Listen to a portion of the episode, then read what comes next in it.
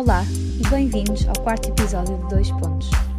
Hoje, com alguns meses de distância da última entrevista, falamos com Inês Nepomuceno sobre design, democracia e o estado do design português. Questões extras complementadas com partilhas pessoais e grandes sugestões de boas leituras. Espero que gostem. Olá Inês, muito obrigada por teres aceitado o convite e por disponibilizares a falar uns minutos sobre o teu percurso. O design gráfico é a nossa responsabilidade perante a sociedade. Eh, dando um pequeno contexto sobre o teu percurso, sei que estudaste na design nas Belas Artes do Porto, eh, tens uma forte aproximação à fotografia, eh, ao editorial e trabalhas essencialmente no setor cultural como freelancer e também no Centro de Investigação e Comunicação da ESAC, onde tiraste mestrado. Queres-nos contar um bocadinho mais do teu percurso e por onde passaste? Um, e já agora, se é que existe esse momento, uh, falares do momento em que percebeste que querias ser designer ou quando é que surgiu o interesse pelo design? Uh, sim, uh, em relação ao, ao, ao, que disseste, aquilo que faço, que faço neste momento, uh, corrigir só o, o nome, é a ESAD IDEA, Investigação em Design e Arte, e, e, é um centro de investigação que faz parte da ESAD Matosinhos, onde, onde tirei o mestrado, como, como disseste, e, e o trabalho que, que desenvolvo como freelancer. tendencialmente desenvolvo com outra pessoa, que é a Mariana Marques, um, com quem já, já, já colaboro mesmo há muitos anos e, e normalmente no setor eh, cultural. Um, em relação a, ao início, não é? Como, como é que comecei a trabalhar como, como designer, quando, quando penso de facto nas, nas minhas opções durante o secundário e depois mesmo quando, quando escolhi estudar, estudar design de comunicação nas Belas Artes, penso que, que, era, que foi mesmo tudo muito por acaso. E, e, acho que não tinha noção mesmo nenhuma da, da disciplina, daquilo que, que viria a ser no futuro uh, profissional, acho que foi mesmo um conjunto de acasos que fez com que, com que viesse parar aqui. Uh, acho que durante a secundária percebia que havia ali afinidades com, com a área cultural, mas assim de uma forma muito generalista. E, e acho que agora, passado 20 anos, uh, acho que se calhar o facto do meu irmão não gostar de muitas das capas de, de disco, de CDs que comprava e, e, fazer novas, se calhar foi o meu primeiro contacto com design. E, e aquilo de alguma forma, uh, não sei, criou-me curiosidade e criou-me ali uma, acho eu, alguma, algum interesse. No facto de ele achar que não, meu irmão é engenheiro e nem sequer falamos sobre, sobre design hoje em dia, mas, mas na altura era curioso o facto de ele achar, não sei, que de alguma forma aquilo não interpretava ou não, ou não traduzia um, o ideal que ele tinha, eh, ou o imaginário visual que ele tinha para determinados grupos. E ele fez isto em imensas capas. E eu agora já, até já tentei encontrá-las, mas gostava agora de perceber com este distanciamento o que é que não sei, o que, é que, o que é que o impulsionou a fazer isto. Acho que isso foi o meu primeiro contacto, de facto, muito inocente com, com a disciplina e pronto, e depois foram uma série de casos que, acho eu, que fizeram com que, com que permanecesse na área. Um, eh, entretanto, acho que é marcante a fase em que em que estive em Barcelona. Um, estive em, a estagiar muito, muito pouco tempo até com os Two Points, um, o Lupi e, a Lupi e o Martin, um alemão e uma espanhola, que também é curioso aqui a questão por um lado do género, mas, mas também da, da nacionalidade deles, eles serem de origens muito diferentes, e acho que isso também se percebe na forma como, como trabalham e na forma como, como desenvolvem o seu processo criativo. E acho que aí percebi que que havia questões uh, na prática uh, do estúdio deles que, que me interessavam. Uh, a questão da relação com a cultura, a questão do design editorial um, e também, ao mesmo tempo, a relação deles com a academia, porque eles eram ambos professores na Elisava na altura, agora já não, já não são, mas, mas havia esta preocupação da, da pesquisa, da, ou seja, o processo deles era muito informado pela forma como eles ensinam e como eles um, ensinavam a disciplina na altura. Por isso acho que estas, estas questões depois foram determinantes para, para aquilo que fiz a seguir, para o mestrado na, na ESAD e depois ao mesmo tempo uh, ter aceito é, o convite de, de, permanecer na escola e de, e de todo o trabalho que desenvolvo no ESAD aí dia ter sempre não ter sempre, mas ter uma grande maioria de, de projetos que estão ligados à área área mais académica. Não, é? não, não quer dizer que todos os projetos que desenvolvemos aqui tenham uma componente de investigação ou que estejam associados aos projetos uh, de sala de aula, mas há, uma, há um processo, não é? uma metodologia que estão obviamente muito ligados à, à, à escola. É? Claro. E, uh, e ao mesmo tempo, uh, acho que nos points também percebi que aquilo que me interessava no design, e acho que durante a faculdade não, não tive muito essa noção, mas interessavam muito as, as disciplinas teóricas e gostei particularmente dessas disciplinas, mas ao mesmo tempo não as conseguia cruzar de forma nenhuma com, com projeto. Uh, provavelmente uma questão de imaturidade ou de, não sei, de, se calhar também de não existir muito esse cruzamento uh, no próprio método de ensino, não é? As coisas eram muito desligadas, infelizmente, e, e, agora percebo que acho que é isso que me fascina e que me, e que me agrada na área, que é esse olhar inevitável uh, sobre outras uh, sobre outras coisas, não é? Porque o designer trabalha sempre, ou pode também trabalhar sobre, sobre os conteúdos de design gráfico e sobre a disciplina, mas trabalha muito sobre um olhar, uma tradução e uma relação com outras áreas e isso permite-te e obriga-te a estar com um pensamento elástico, não é? constante, uh, de, de, perceber e de questionar e sobre outras coisas. E eu acho que isso é o que me, é o que me continua a interessar. E isso também, no fundo, ou seja, agora pegando aqui um bocadinho, ou indo para, para a Porta Design Bienal, também tem essa relação, não é? Do, do design com um olhar sobre uh, a nossa sociedade, sobre o Porto, sobre, sobre a democracia. Ia-te perguntar como é, que, como é que tu te envolves no projeto, se, uhum. se parte também da ESAD Idea, se, uhum. de onde é que surge e, e se nos quiseres falar um bocadinho pronto, da tua envolvência. Uhum. Ah, então, a primeira edição da Design Bienal acontece em 2019 e, e o projeto é, é, um projeto exado a dia em parceria com as duas câmaras, com a Câmara de Matosinhos e do Porto e acaba por depois também a nível de programa e de, daquilo que acontece ele ser expandido então entre os dois municípios. A nível de, daquilo que foi o meu envolvimento, no fundo, o meu envolvimento nas duas edições foi bastante diferente a edição de 2019, uh, pronto, e além disso os, os, projetos, olhar para eles agora também é interessante porque é, é no fundo uma, uma Bienal pré-pandemia e uma Bienal uh, numa situação pandémica, não é? E acho que pensar um evento destes também nessas duas, na relação entre estas duas coisas também é, é interessante, mas acho que podemos falar disso a seguir.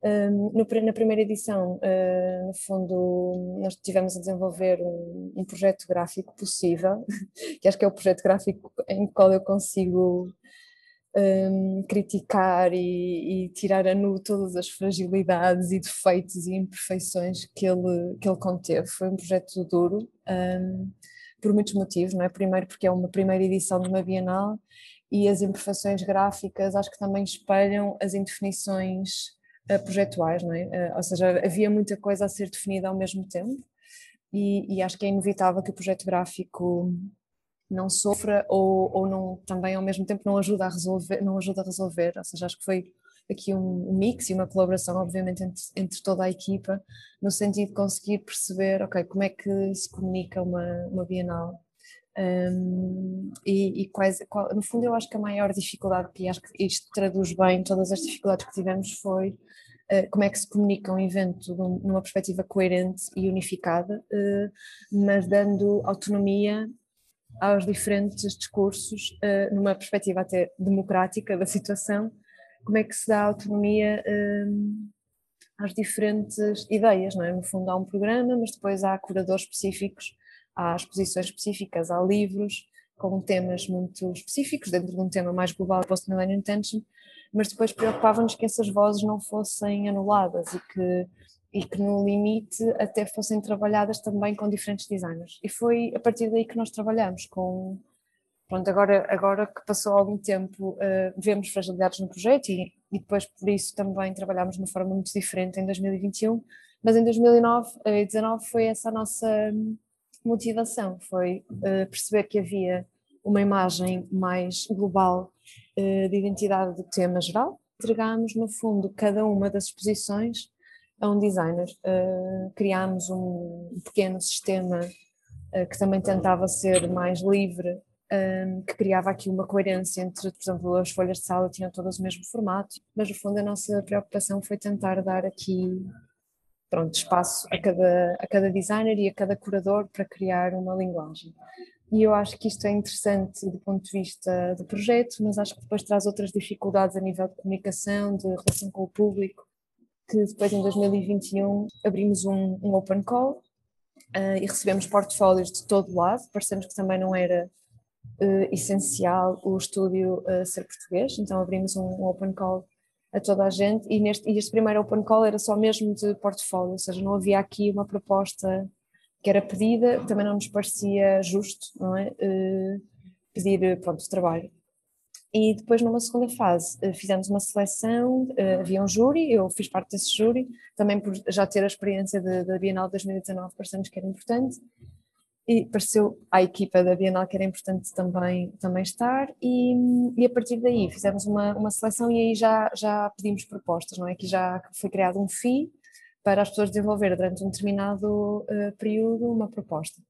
Pronto, e depois a partir daí, interessante que acabámos por trabalhar com pessoas de Porto, abrimos um Open Call e acabámos por, eh, por escolher um coletivo novo, ou seja, uma série de pessoas que até já conhecíamos o trabalho, mas que se juntaram, uhum. uh, juntaram forças para para desenvolver o projeto, neste caso o coletivo 1, 2, 3, 4 faz, uh, que faz parte a Irina, o Miguel, uh, o Serafim e o João Castro. Assim, um, pronto, foi um grupo muito forte e foi para nós muito curioso perceber esta, esta junção e eles resolveram, resolveram a identidade gráfica que depois no Exada Dia os materiais nós fomos implementando, ou seja, uh, desmultiplicando a imagem.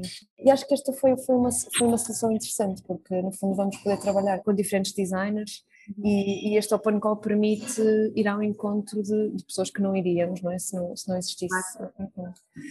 Retomando agora a Bienal de 2019, eu sei que já não, já não é a última, já estou um bocado desatualizada, mas é que, uhum. me, é que é mais próxima dos assuntos que eu, que eu ando a abordar aqui na, no, neste podcast e na tese, uhum. um, que é, ou seja, queres-nos explicar o que é que é esta, este post-millennial tension, o que é que isto, em que é que isto se traduz e depois há, há, há, subtemas, não é? Por exemplo, design and democracy era um, era um uhum. deles. Queres-nos explicar o que é que se materializou e, e uhum. qual era o grande objetivo? Sim, assim, o título Post-Millennial Tension é um, é um grande título em que cabem muitos assuntos, não é? E acho que isso também foi uma dificuldade. Uh, ao mesmo tempo, uh, ao mesmo tempo foi fascinante perceber a quantidade de, de, possibilidades, não é? Que o, que o tema gera, mas, mas no fundo, assim de forma muito geral, falamos de tensões contemporâneas e, e, e é interessante perceber que elas continuam atuais, não é? Ou seja, as tensões de 2019 se calhar muitas delas foram enfatizadas uh, com a pandemia, mas elas já existiam. Falávamos de tensões políticas, tensões uh, de género, tensões uh, de, de, ambiente, mais ligadas à questão da ecologia e da natureza, por isso que depois até são muito trabalhadas no, no tema de 2021. Pronto, falávamos de, de, tensões que continuam pertinentes e que continuam atuais. E neste núcleo de Design and Democracy, ele foi dividido em, em três exposições, um, eh, de três curadores diferentes. Uma das exposições uh, que, que, fizemos uh, chamava-se Que Força é essa? Protesto e Participação Democrática em Portugal, cartazes artesanais do Arquivo Efêmera.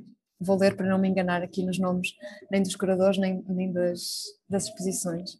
Um, e esta, esta exposição curada pela Helena Sofia Silva é, foi uma exposição muito, muito interessante, que, que no fundo parte de um arquivo, que é um arquivo uh, do José Pacheco Pereira, do Arquivo Efêmera, e no fundo a exposição mostrava um arquivo de, que foi recolhido ao longo de sete anos, de cartazes um, feitos e utilizados em ações pacíficas de protesto e participação democrática em Portugal.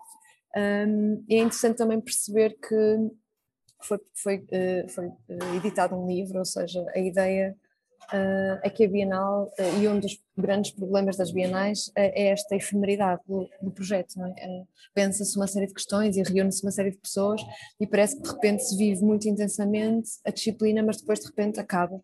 E eu acho que pelo menos uma das.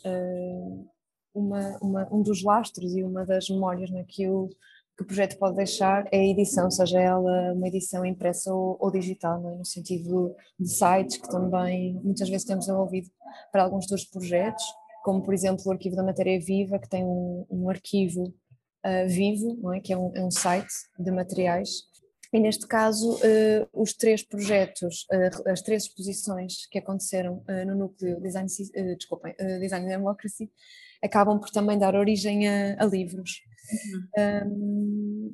Um, um dos, uma das outras exposições teve curadoria de Mário Moura e, e chama-se A Força da Forma e também parte, no fundo, de, de, de diferentes formas da história e, e problematiza essas formas do ponto de vista político. Uh, e, e, a exposição curada pelo Francisco Laranjo, uh, chamada Design Systems, uh, quer dizer, não é uma exposição, mas é sim, aconteceu uma exposição no metro, que podemos chamar mais instalação, porque eu acho que era muito mais provocatória, muito mais de ocupação do espaço, e se calhar uma exposição não, não descreve bem aquilo que aconteceu.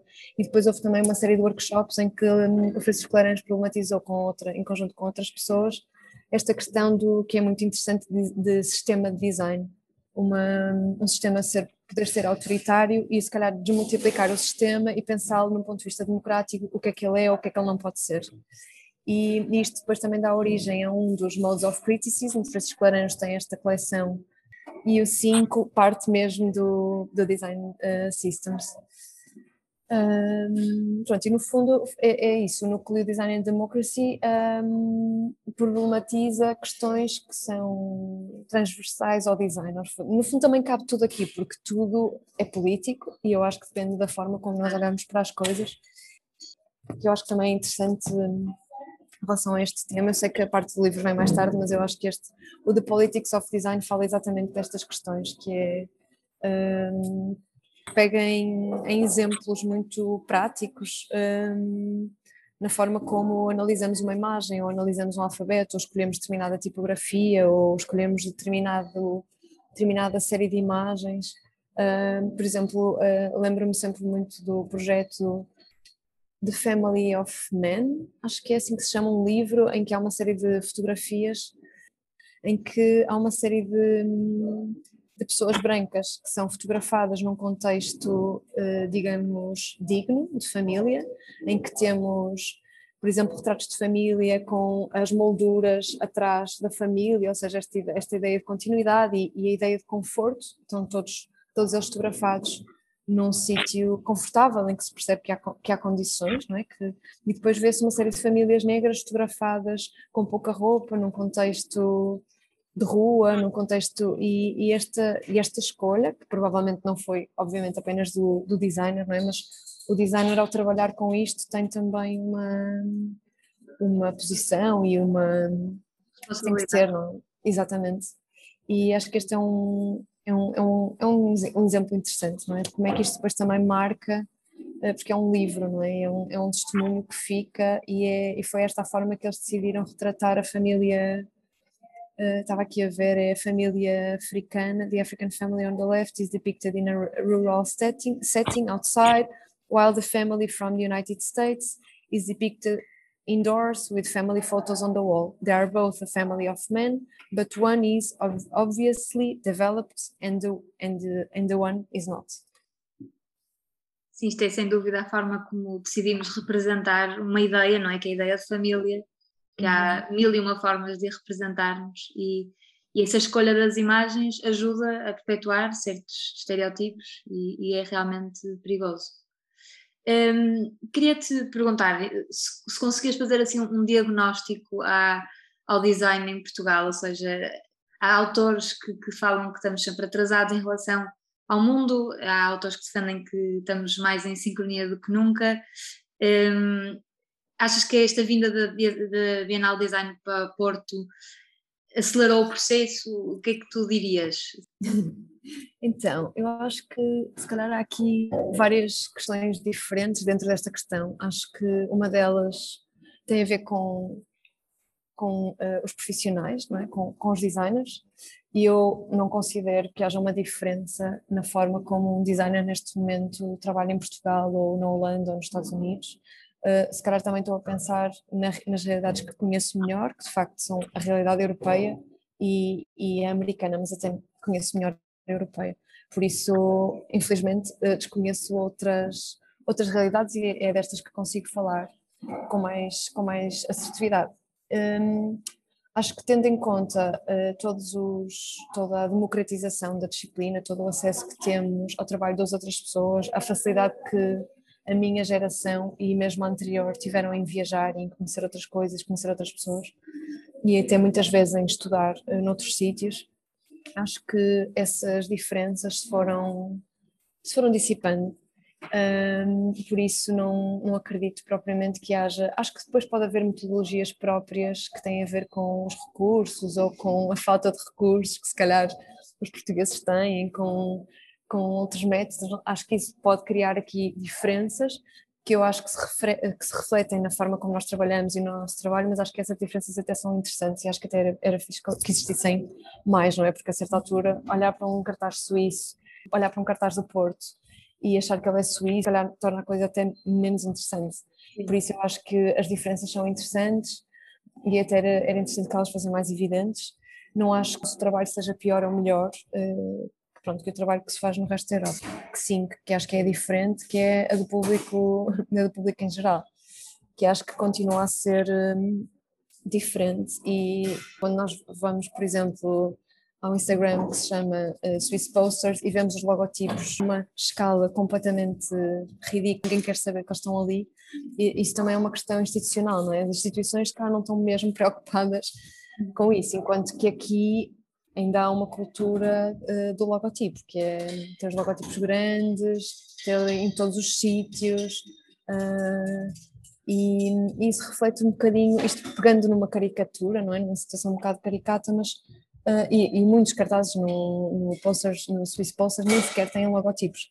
Pegando uma caricatura para, só para falar de uma, de uma questão que é a longevidade e o tempo que a disciplina tem e que a cultura visual de design tem em Portugal é diferente de muitos, muitas outras cidades e países no, no resto da Europa. E acho que isso se nota depois na forma como o nosso trabalho é respeitado, na forma como uh, os nossos orçamentos uh, não são respeitados ou são postos em causa uh, e na forma como, como as pessoas, acho eu, tendem a pôr em causa ou acharem que, que têm tanto direito de, de, discutir a disciplina ou de argumentar. Não é que não tenham direito, eu acho que os melhores projetos são feitos quando quando existe uma boa colaboração entre designer e, e cliente e não, não ponho o, nunca o designer em cima do cliente ou, ou o contrário, acho que tem que existir essa, esse mútuo respeito, mas acho que se ele, ele, só acontece se existir também uma cultura da disciplina, não é? E um, um entendimento sobre, sobre o que é o design o que é que ele faz e que não é uma mera uma mera prestação de serviços em que alguém vai fazer uma imagem bonita para vender alguma coisa ou para nós estamos a comunicar uma ideia, traduzir uma ideia e isso tem uma importância que não que não deve ser posta em causa, né? e que tem que ser trabalhada com, em colaboração com o cliente e também não não assumindo que o público é pouco inteligente ou que porque depois acho que também existe muito esse discurso em muito em muita em muito projeto que é bem, não, vamos ter que pôr uma fotografia realista para as pessoas perceberem de que é que estamos a falar, ou, ou temos que colocar o título a ocupar 50% do cartaz e não o podemos virar ao contrário porque as pessoas têm que perceber. E eu acho que isso também é, achar que, que, quem está na rua não quer ser hum, provocado ou não, quer, ou não direito de ver uma imagem incrível que, que se calhar é muito mais interpretativa ou que o que é mais abstrato, não é? Eu acho que é fixe é, é podermos trabalhar assim e para toda a gente, não é, não é baixar o nível ou tornar as coisas todas óbvias e, e literais só porque as pessoas não entendem. A cultura visual hum, é uma luta de, dos designers, mas acho que também é uma responsabilidade. Claro, sem dúvida.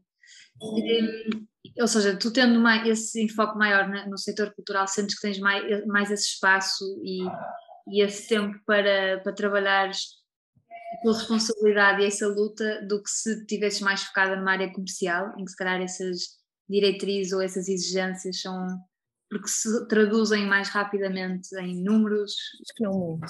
Acho que, acho que por um lado sim, porque há questões que a cultura trabalha, não é? E, por exemplo, se trabalharmos com o teatro uh, ou acho que é normal que quando falamos tipo, da importância de uma imagem ou da análise de uma imagem, pessoas que, que sim, que, que mesmo a nível de discurso se calhar existe mais afinidade, empatia, não é? E mesmo a nível de referências, se calhar partilham mais referências connosco que nós conhecemos e vice-versa, e, e muitas vezes há um diálogo mais fluido porque pronto, porque existe essa empatia de, de, referências, sejam elas da área da disciplina, ou sejam elas da área do cinema, ou da literatura, ou, uh, isso muitas vezes acontece, claro, e facilita o processo, mas outras vezes não, outras vezes há empresas que são empresas gigantes, mas que de facto têm preocupações, por exemplo, a nível de sustentabilidade uhum. superiores a, uma, a, uma, a um teatro ou, ou uma exposição ou um curador, não é? Porque pronto, faz parte desses dessas preocupações, acho que depende muito. E acho que além disso há uma questão importante que, por um lado, a cultura tem uma, uma responsabilidade porque é um agente de mudança de mentalidade, por outro, uma empresa, uh, pelo seu impacto, uh, se calhar muito maior, a responsabilidade também é muito grande porque quando falamos em, não sei, imprimir um flyer, se calhar um evento cultural imprime 100 flyers ou 200 flyers e se calhar uma empresa ao imprimir um flyer imprime tipo 10 mil ou uhum. por isso por isso acho que isto varia. Claro. Como, como jovem designer independente tens assim algum conselho para, para os jovens que estão a sair jovens designers a sair da faculdade Sim, uh, quer dizer, não, isto é uma pergunta difícil, sem querer soar a moralista ou alguém tipo super experiente, eu acho que aprendi uma coisa interessante com, com o Max e o Moritz, que foram dois designers um, ah, com quem que conheci numa summer school em Urbino, no, na, na, summer school of Airport Typography, conheci-os e, e, sou super admiradora do, do, trabalho deles desde aí.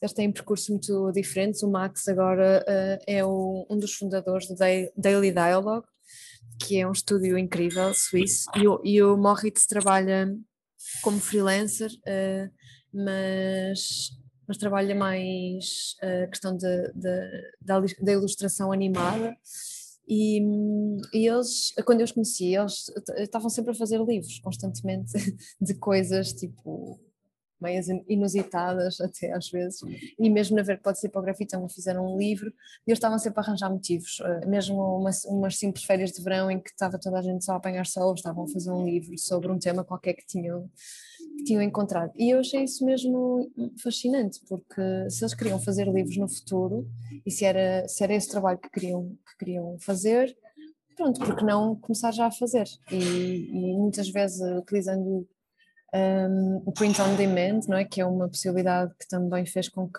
pudéssemos fazer livros de forma barata e de facto eu não vou uh, estar a fazer trabalho que não me interessa, que não me interessa muito e mostrá-lo no meu portfólio, porque um, as pessoas depois vêm ter comigo para desenvolver esse trabalho e eu não vou querer.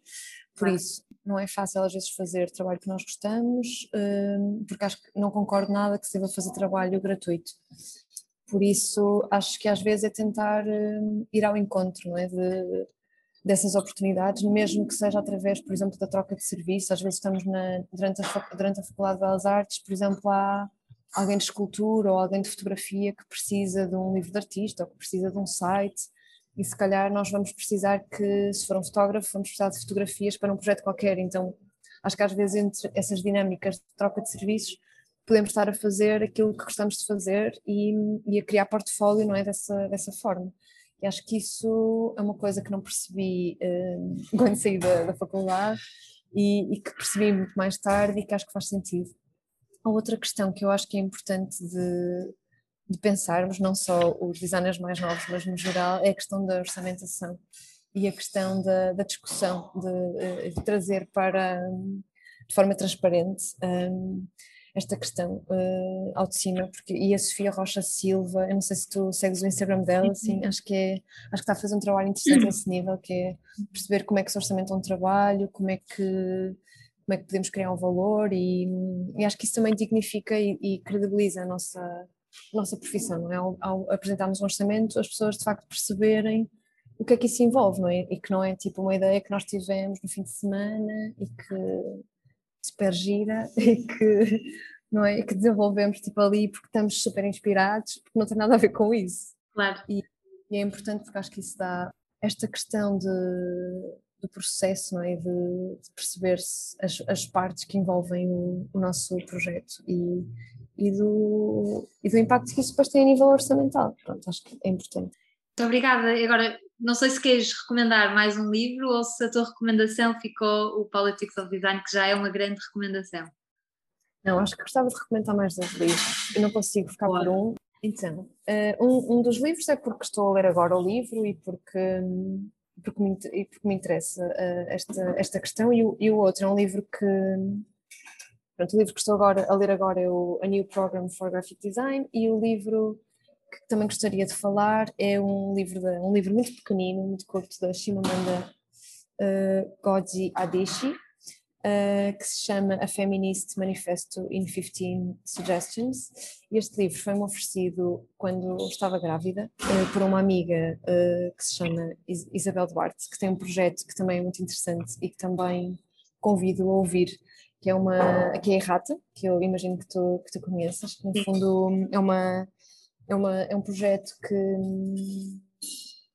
são uma série de podcasts, mas que também tiveram uma exposição que infelizmente já não, não é possível visitar, mas pelo menos os, os podcasts ainda é, possível, ainda é possível ouvir e é, uma, é um projeto que no fundo uh, problematiza a questão da, das mulheres na história de design é? e, e, propõe aqui uma, uma reflexão acerca disso. Um, e ela ofereceu-me este livro quando eu estava grávida, na verdade uh, este livro foi foi um pedido de uma amiga da, da Shimamanda Godzi que, que lhe disse, uh, olha, vou, vou, ter uma, vou ter uma filha e, e preciso de educar uh, de forma feminista, como é que eu faço isto? E ela, ela explica, when a couple of years ago, a friend of mine from childhood who had grown into a brilliant, strong, kind woman asked me to tell her how to raise her baby girl a feminist, my first thought was I did not know. Então ela teve que pensar sobre isto. E apesar de eu ter tido um rapaz e não uma rapariga, ainda, se calhar ainda a questão ainda é mais importante, não é? Claro. Como criar um rapaz um, a ser feminista. E, e, pronto, e vou só ler assim dois, dois pedacinhos do, do livro, se me, se me deixares. O meu inglês não é espetacular, mas, mas pronto, ficam aqui só três ideias que eu acho que são interessantes. Independentemente de educar uh, um rapaz ou, ou uma rapariga no feminismo. Be a full, uh, esta é, é, a primeira sugestão que ela, que ela dá, que é be a full person. Motherhood is a glorious gift, but do not define yourself solely by motherhood. Be a full person. Your child will benefit from that. E eu acho que isto é uma ideia muito interessante, não é? Muito importante, porque eu acho que a condição também de ser mãe é uh, da culpa diária de não, não, não estar a ser boa profissional ou não estar a ser boa mãe, não é? Alguma coisa está sempre ali a falhar. Uh, na segunda um, sugestão que ela, que ela fala, que também é muito interessante, que é a questão da, uh, do equally. Uh, share, uh, share child uh, care equally. Equally, of course, depends on you both. aqui ela fala da mãe e do pai. And you will have to work it out claro, não é linear, mas faz de forma equivalente. And please reject the language of help. Uh, is not helping you by caring for his child. He is doing what he should. Um, when he say, when we say fathers are helping, we are suggesting that childcare is a mother's territory. Que eu acho que é uma, uma questão que ainda está muito presente nos nossos discursos, não é? Tipo, ai, mas o pai ajuda imenso. uh, são coisas normais e temos que as ver como normais. Uh, e a terceira sugestão, que, que também me parece uh, interessante, uh, é do not ever tell her that she should or should not do something because she's a girl. Because you are a girl is never a reason for anything, ever. Muito bom. Sim, pronto. E, e, o outro livro, acho que também pronto, é totalmente diferente desta, desta primeira hum. sugestão, não é? Que um, um novo programa uh, para o design gráfico e, na verdade, agrada-me aqui várias, várias questões no livro, ainda não o li todo, mas acho que é interessante. Um, primeiro, é um, livro, é um livro que é uma possibilidade, ou seja, não, não se assume esta ideia de um novo programa, não traz aqui nada de tipo uma nova ideia brilhante, uhum. cheia de regras e, e, métodos para seguir à risca, é ao contrário, ele traz aqui uma possibilidade e uma visão muito pessoal uh, do David Rainford, do, do, daquilo que pode ser um, uma, um programa. Pronto, e no fundo a, a, ideia do livro é, eu acho que é original, um, porque ela parte aqui de, uma, de, um, de um experiment. Uh, no, no fundo, o primeiro parágrafo ele, ele explica o que é que como é que foi desenvolvido o livro e esta ideia de, de um experiment em que, que, no fundo toda a gente faz parte dele. Ele tentou um, aqui uh, pegar num programa que ele desenvolvia no, nos cursos de design gráfico da Princeton uh, University e no fundo resumiu ao máximo em slides e, uh, durante três dias. E depois, a partir destas, destas conferências e destes três dias de, que foram também uh, registados e transcritos, ele criou esta publicação. Por isso, acho que esta ideia um, ehm, de trabalhar um livro a partir disto, ou seja, a ideia dele conseguir, primeiro, sintetizar os seus cursos em três dias, e este programa tão vasto em três dias parece-me ambicioso e interessante, e depois, ao mesmo tempo, isso passar para um, para um livro. Estas diferentes traduções uh, interessam. E depois, a forma como ele uh, trabalha também esta questão de, do graphic design can be treated as a liberal art, uh, which, which I mean a subject to study, a body of knowledge that, when mastered, informs everything else you think, about, you think about. Então também tem muito a ver com, com, a, com a razão pela qual o design ainda me interessa e o design gráfico ainda me interessa pela relação com, com as outras disciplinas. E além disso, eh, depois a forma como ele divide isto em três, eh, mais uma vez, esta capacidade de síntese que ele tem de, de divisão do livro eh, em três ideias fundamentais, que é a tipografia, a typography, o gestalt e o interface. Sendo que na parte da tipografia ele fala de, de, de letras, não é? Do alfabeto e da, da palavra, no fundo, e da questão do ler e do escrever um, que continuam a ser continua a ser uma das questões fundamentais é, do, do, design. Depois, por outro lado, a Gestalt, não é? a questão da forma, que eu acho que depois até se pode ligar também a questão da forma à questão de, de, de politics of design, não é? Uhum. Que forma é esta? Como é que nós a vemos? Como é que a interpretamos? E depois a questão da, da, do interface, não é? A questão mais ligada à questão do computador, a questão da era digital, do, do, do utilizador, do, pronto, destas questões uh, mais, mais recentes, no fundo. Uh, pronto, está a ser uma, uma leitura muito fixe, mas, mas ainda estou no início. mas... Também? Estamos, estamos super em sintonia nas leituras. Tens exercícios pelo meio que eu não cheguei a fazer, mas que fiquei sempre com o bichinho Pois. Não é? Tem, tem assim umas coisas, uns desafios. Tem, tem, tem, tem. tem. Um outro livro de, de, exercícios que também é muito fixe é o livro da Nina Payne, não sei se conheces. Não conheces. Que é o. Vou tentar lembrar-me do nome. Também tenho o livro, mas agora não estou. Uh, Deixa-me ver. É da Nina Payne com, com outra designer. Elas puseram uh, uma série de de exercícios de diferentes escolas juntos, chama-se Taking a Line for a Walk e é mesmo uma compilação de, de exercícios. É muito fixe. Boa, grandes sugestões, Inês. Isto foi mais que um. Espero que sim, espero que sim. Olha, muito, muito obrigada pela tua participação.